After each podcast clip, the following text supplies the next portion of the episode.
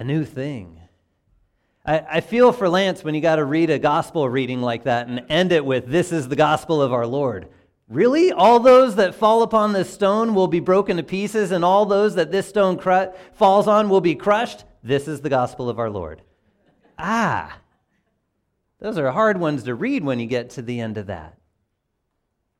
Now, that parable, first off, is not being spoken to you. That parable is being spoken to the religious leaders uh, within the temple area, within Jerusalem. See, that was happening right after Palm Sunday. This time of year, our readings jump all over the place. It's, it's a little hard sometimes to keep track. We celebrate Palm Sunday next Sunday, but we're reading something that happened after Palm Sunday this Sunday. You'll catch up.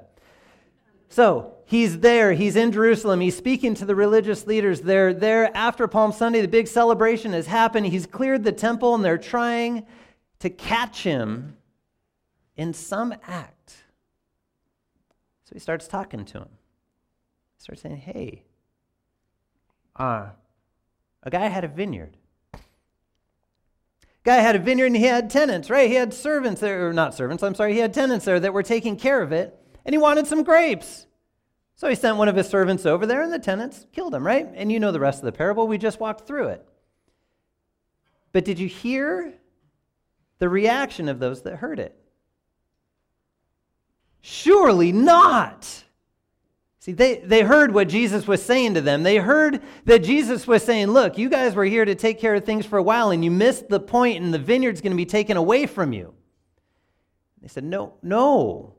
We like being your chosen people. We like being the people of God. Surely that is not going to happen. Surely you're not going to take the faith and the notoriety and the honor of being God's people away from us and give it to somebody else? Who would you give it to, Jesus? They heard that it was spoken to them. They heard that that cornerstone that was coming was crushing them. They heard that they were going to be broken. And they didn't want it. See, broken things, though, are, are interesting. I, I love Legos. And I'd love to say I used to love Legos, but no. I love Legos. And I love when we get a chance to build something really neat out of Legos. Sometimes they get put on a shelf for a while and we get to see them, but sometimes a younger sibling or a dad or a dog or whatever comes in and knocks something over, and that beautiful thing of Legos is broken. And rarely ever does it get built back exactly the same way again. More often than not, when it starts to get built back, it gets built back in somewhat of a different way.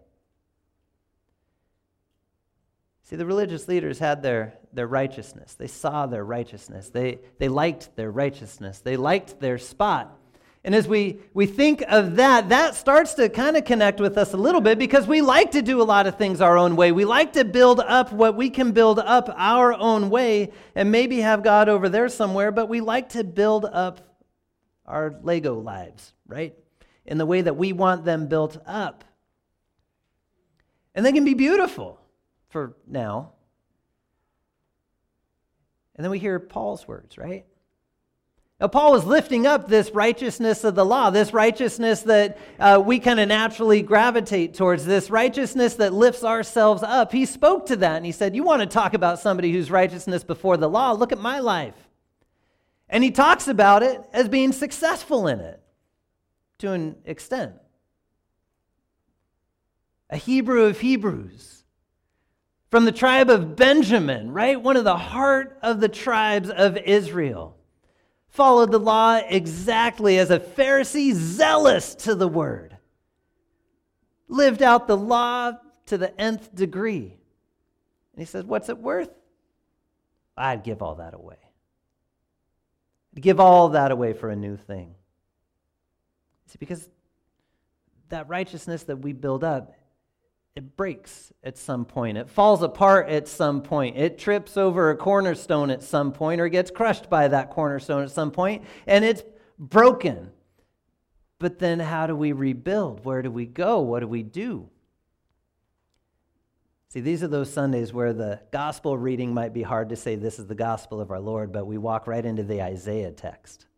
Now, that Isaiah text is being preached to the people of Babylon. It's being preached to the Jews who are in Babylon. They're in the Babylonian captivity. They've been taken away from their homeland.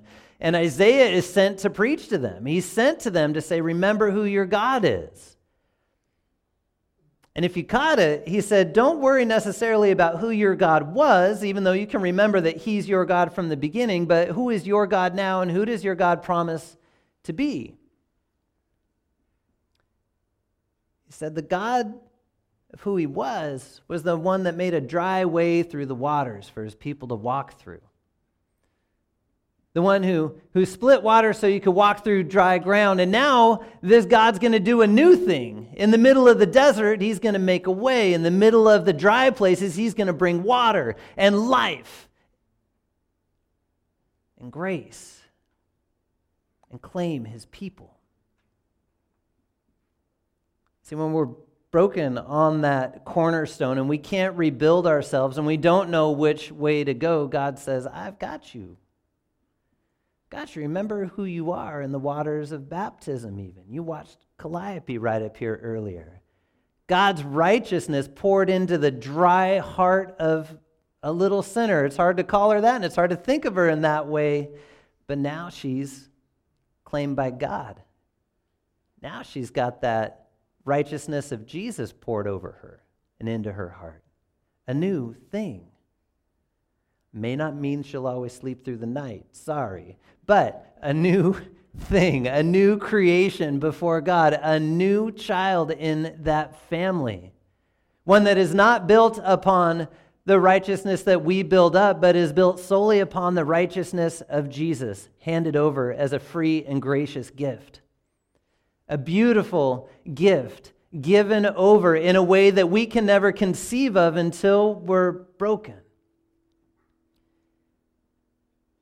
And so when we look back at that cornerstone, when we look back at that way in which we're broken, we start to remember that our God is a God that builds up. Our God is a God that takes who we are and sometimes ends up breaking who we are in order to make us who He wants us to be, who He has set us to be.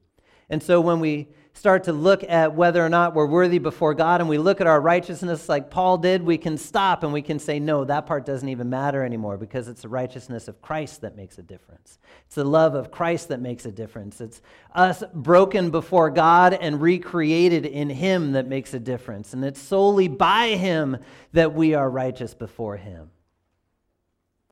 And so in those moments, where you feel like you're broken by that cornerstone, remember who you are in Jesus. Remember the love that He has for you. Remember the life that He has given you. And remember His love for you. In His holy name, Amen.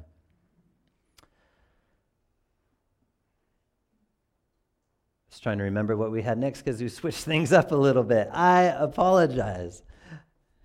Would you please pray with me, though, at the end of this, and then uh, we'll get going. Heavenly Father, thank you for the love that you have given us. Thank you for the grace that you have poured over us. Thank you for the moments where we have been broken, but you have spoken into our lives to bring us life and resurrection and uh, love that could only come from you.